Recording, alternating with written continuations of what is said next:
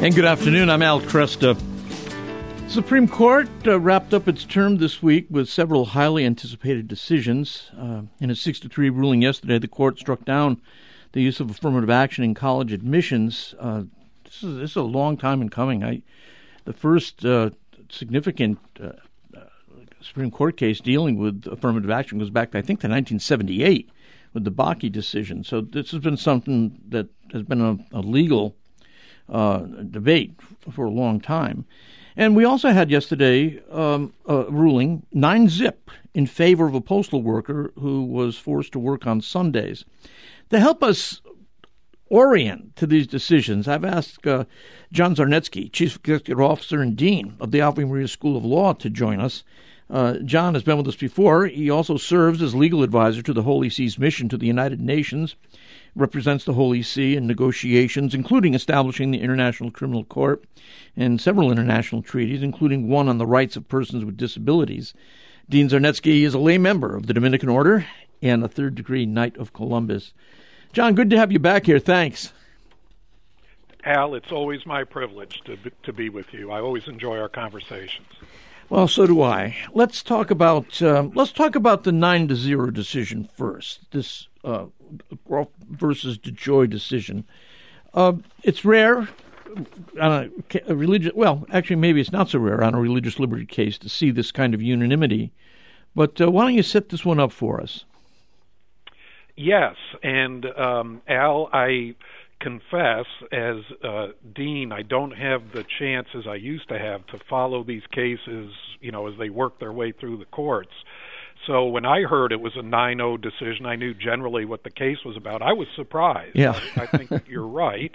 I, I haven't toted up the decisions, but I think on a religious liberty case that gets to the Supreme Court, 9-0 is is pretty rare. Yeah. Um, but then, having read the case, I see why uh, it's nine to zero. So just to orient it, as you said, uh, this was a case where a man was a U.S. Postal Service worker and of course, the Postal Service, I'm old enough to remember, didn't used to deliver or have any uh, activities on Sundays. This man is an evangelical Christian. He, uh, from all accounts, and the courts found that he takes his religious uh, duties and uh, his religious faith seriously. So it was no problem. He didn't have to deliver mail on Sundays. That's what I'm trying to spit out. Uh, but a few years ago, maybe more than just a few, Amazon uh, the corporation entered into an agreement with the Postal Service where the Postal Service would assist Amazon in delivering packages on Sundays. I think it's good for the Postal Service and certainly good for Amazon, but it left this uh, Mr. Groff in kind of a difficult situation. He was now expected, and the, the case actually goes through all the details. It's not germane to our discussion um, he was expected at least occasionally to work on Sundays as part of his duties. And he said, "I'm sorry, it's it's my Sabbath." And uh, he was able to avoid confrontation for a while by transferring to a smaller post office that wasn't yet delivering on Sundays, but as these things happen, eventually Amazon started delivering through that post office too. Mm-hmm. So the issue was joined. He was disciplined increasingly strictly, and eventually he simply resigned uh, because it became, I think, apparent that he was going to be fired for okay. not delivering mail on Sundays. So. Um, the issue was which which wins his religious liberty um, to not uh, uh, have to work on the Sabbath uh, versus his employer, in this case the U.S. government, uh, their right to have employees work um, at their discretion. Now this now, had, this had been looked at ahead, before, sorry. though, hadn't it? Well, not with this yes. particular case, but I mean, yes. And let me sort of focus in, and not to get too deep in the weeds, but this really is not a case that was des- decided using the Constitution. This is an interpretation of Title VII of the Civil Rights Act of 1964. Okay. So this is not a constitutional case. Interesting. It's okay. it's an interpretation of a statute. Now the statute was passed uh, to uh, vindicate and protect civil rights of Americans, obviously, but it's important for your audience, I think, to have in perspective. This is the Supreme Court interpreting a statute. Okay. Um, and uh, so yes, uh, Al, of course, you're you're you're a student. I've learned of uh, law, and uh, they've the Supreme Court has had cases under Title VII of the Civil Rights Act of 1964, in particular concerning religion, in the past. So what the court did here was very simply say, uh, simply but importantly say, you know what, uh, courts have not, and including us, we have not applied the proper test for whether or not employers are complying with this Civil Rights Act. Um, so it's a sort of a technical ruling with tremendous import. Uh, before, let me just jump to the to the jump cut to the chase.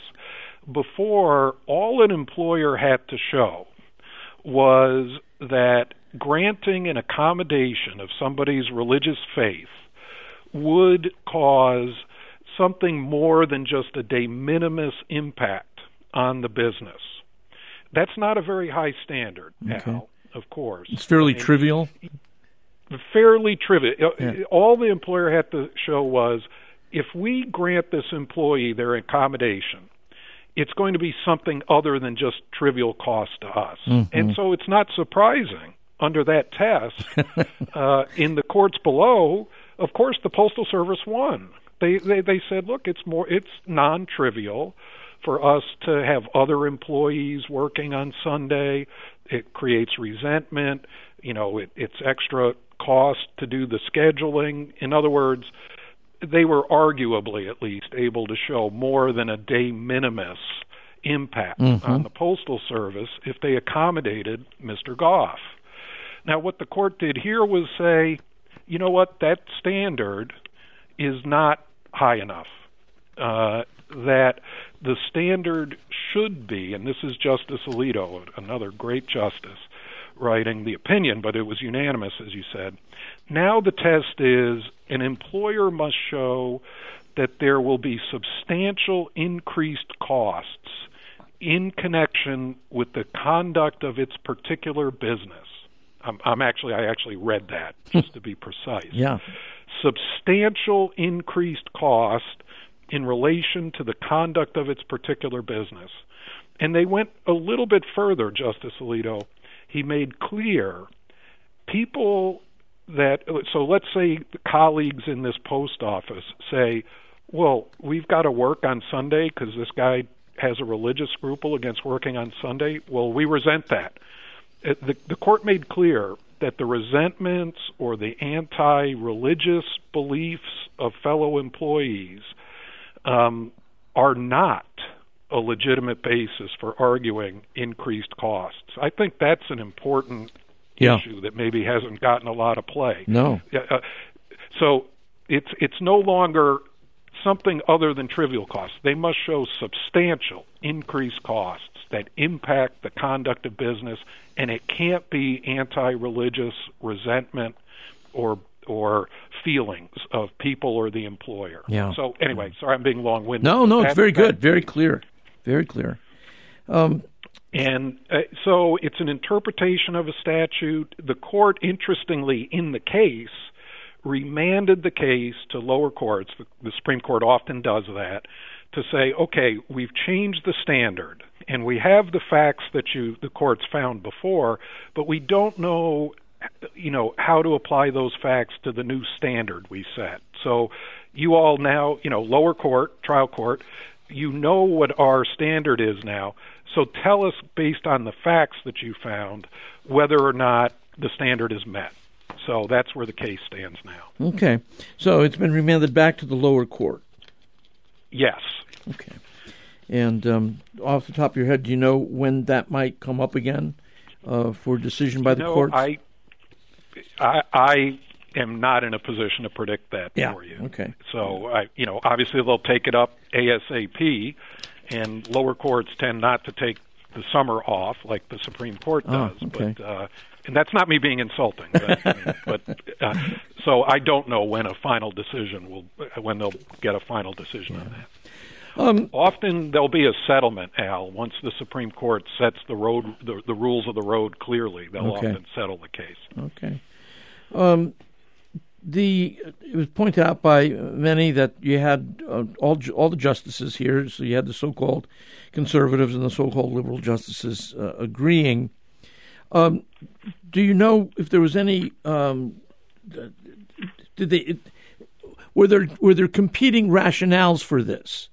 Um, uh, there, there didn't seem to be, okay. which is heartening. Yeah, um, yeah. It's heartening that across sort of different ideologies, different jurisprudential approaches, the justices uh, seem to all embrace the idea that if we're going to burden religion, even in an employment context, that there ought to be a higher standard than simply, well, it has some trivial impact. Yeah. So that is heartening two of the justices, I think it was Justice Sotomayor, wrote, and she was joined by Justice Jackson, wrote separately just on an issue that the court didn't opine on one way or another. The majority, um, they they pointed out that if uh, accommodating an employee's religious uh, practices or beliefs would be a violation of a collective bargaining agreement that in their opinion that would be a substantial cost to the business. Oh, and so they they wanted a right to make that and that's interesting that's a very yeah. interesting point. Yeah.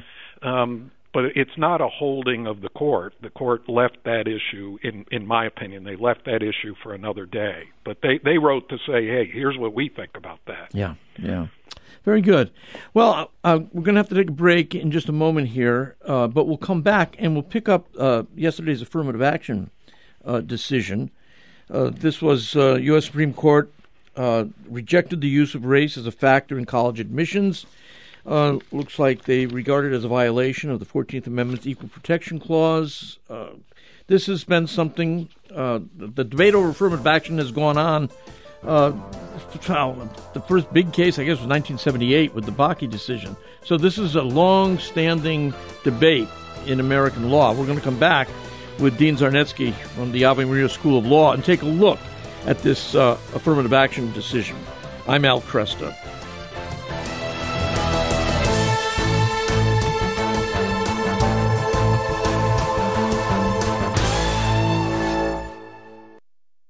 Kresta.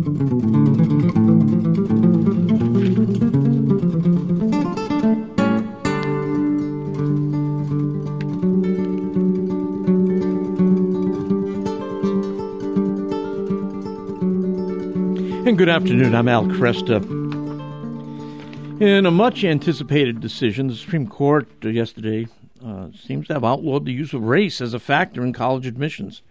Uh, the reaction to the decision, of course, is split between those who view the Supreme Court ruling as a loss of opportunities for minorities, particularly black applicants, and those who think it might finally usher in the conditions for true equality. To help us understand the scope of this decision and its mechanics, uh, we've got the Dean of the Ave Maria School of Law, John Czarnetzky, with us. And, John, uh, is how big a decision is this affirmative action decision? Well, Al, my uh, answer to that is colored by the uh, fact that I've spent the last 30 years uh, in legal education and therefore in higher education. So uh, this is in uh, my bailiwick. It's in it affects my vocation. I think it's an absolutely monumental decision. Okay, and I and I think it's a monumental decision, despite the fact that I'm a little bit biased on that. I think it truly is objectively a very very important decision.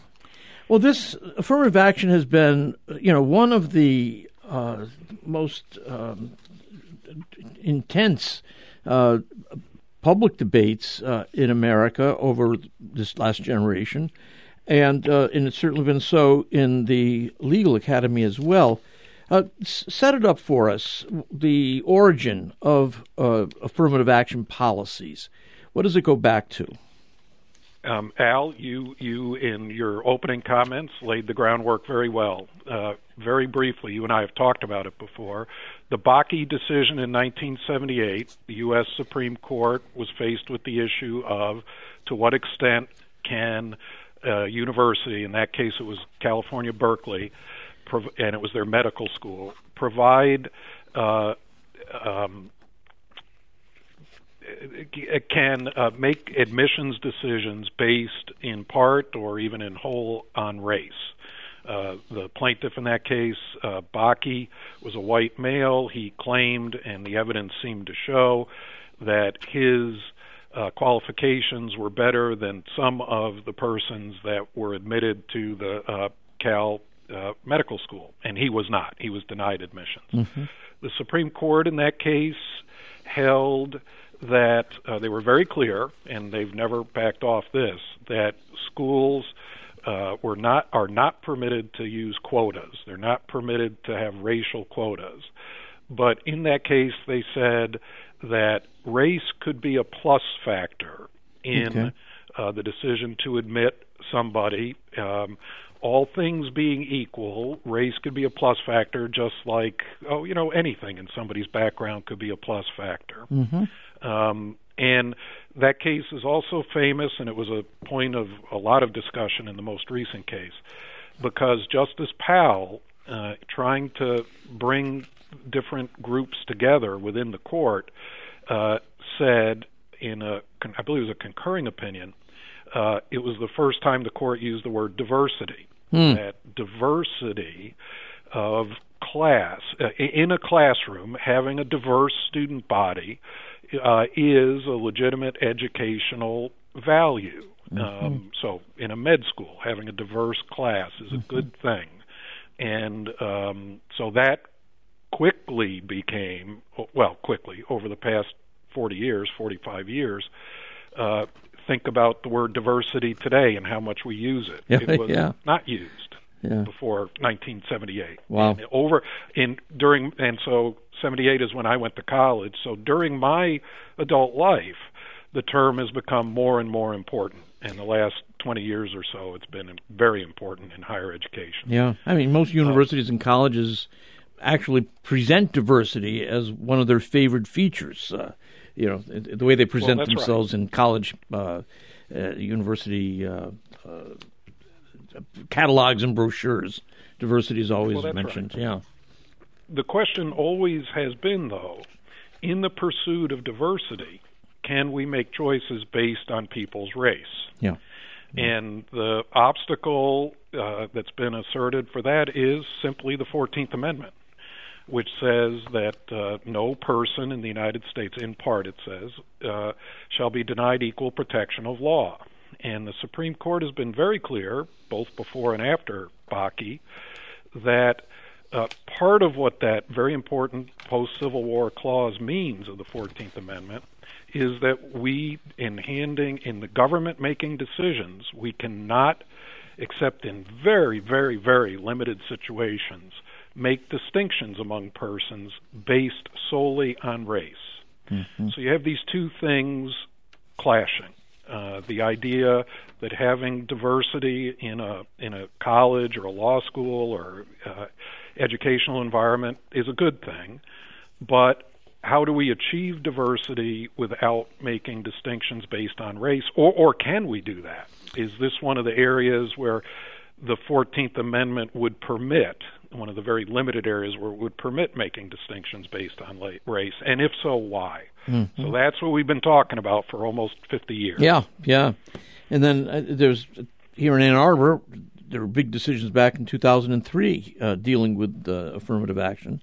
The uh, Gratz decision, the Grutter decision. Uh, and in the Gratz decision, uh, they struck it down because they believed that the U of M point system was the functional equivalent of a racial quota. so that's right. It's just amazing. But in Grutter, yeah, in Grutter, ahead. which was the law school, yeah. they upheld the law school's use of race, yep. the U- University of Michigan Law School's use of race. In, uh, and Al, uh, by then I was a law professor. I had been for nine years. And yeah.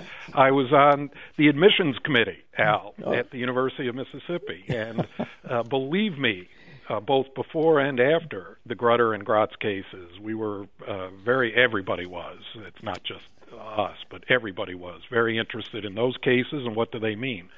I think it's fair, although the court doesn't use this language. Ju- Chief Justice Roberts doesn't use this language in his majority opinion, his opinion for the court.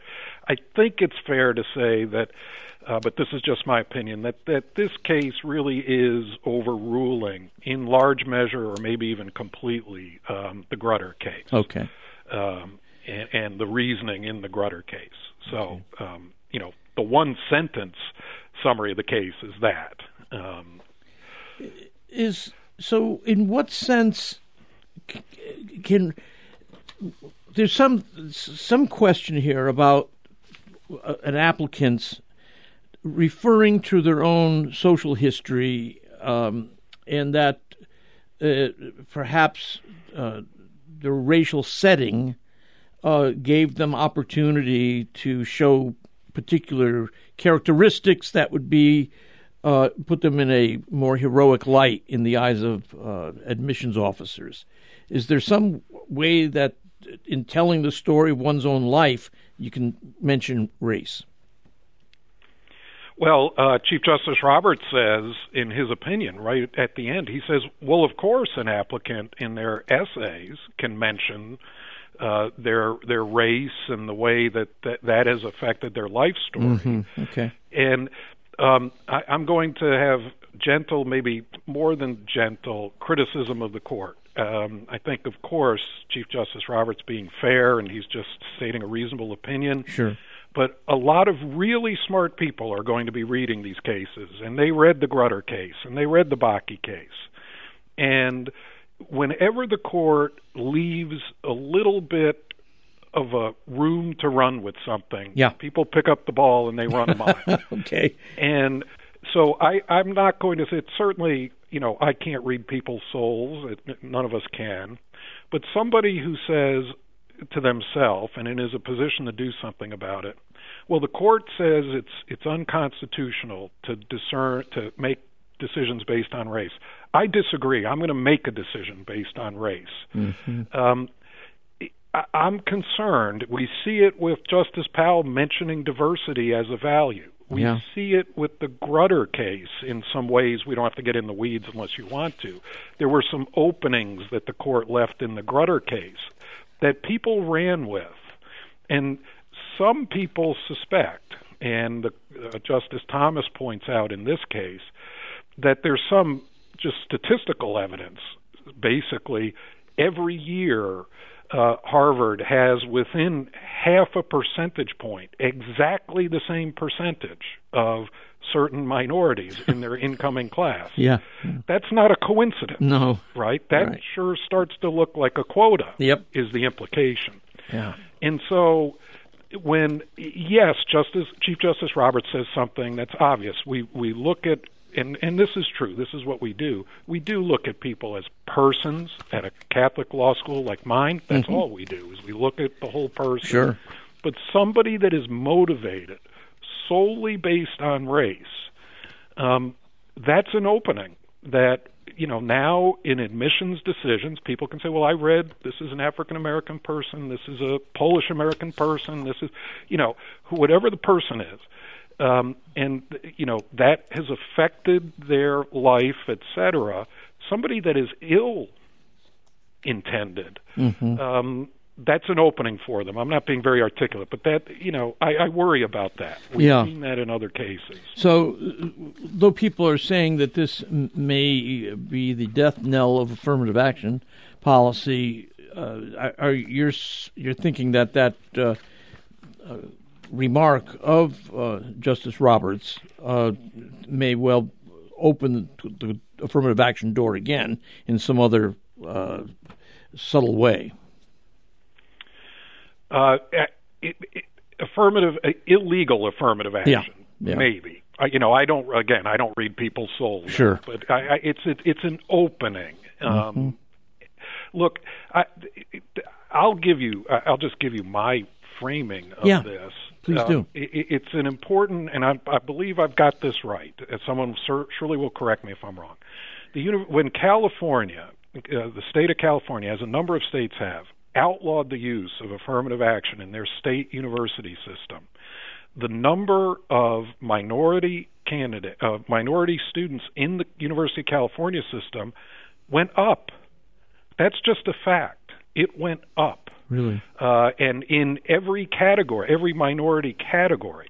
Now, where it went down was at the two flagship schools in California University of California, Berkeley, and University of California, Los Angeles.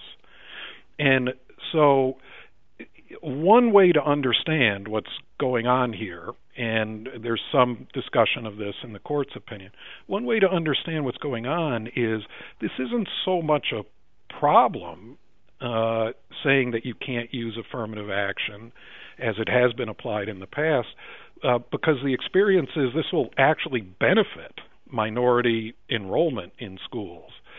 That it's really an issue at the elite elite colleges, um, and and and there's a lot of discussion in the opinion. You know, and and we saw some prominent folks issue statements yesterday. Well, where are the leaders going to come from? Where are the you know leaders for, out of minority communities going to come from? I heard somebody refer to that as well. It's either you go to Yale or you end up in jail. Yale or jail okay. uh, idea. Wow. And that's simply not the way America works. No. in my opinion. Right. I'm expressing an opinion. Yeah. That's not the way America works. Uh, it, we have great leaders from all. It, you are not the destiny. Uh, your destiny is not set completely based on what school you went to in college. We can name all kinds of uh, examples where that's not true in America. Um, does it help to go to Yale or do Harvard and Yale have their you know these elite schools? Do they provide uh, benefit? Of course, but it is not your destiny. Anyway, I'm expressing a personal yeah. opinion there. No, I I think that this is again this is I'm hoping going to be uh, occasion for more uh, straightforward discussion uh, in the future and the the merit it it's got to be frustrating for uh, those who uh, want a merit based admissions policy. Uh, it must be difficult for them when they suspect that they were passed over and even for those who are brought into on the basis of affirmative action, they have to have doubts themselves about whether, in fact, they were chosen for their race. So it seems every, everybody loses. It looks to me here.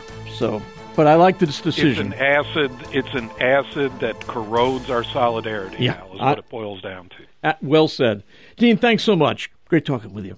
My pleasure. Thank you.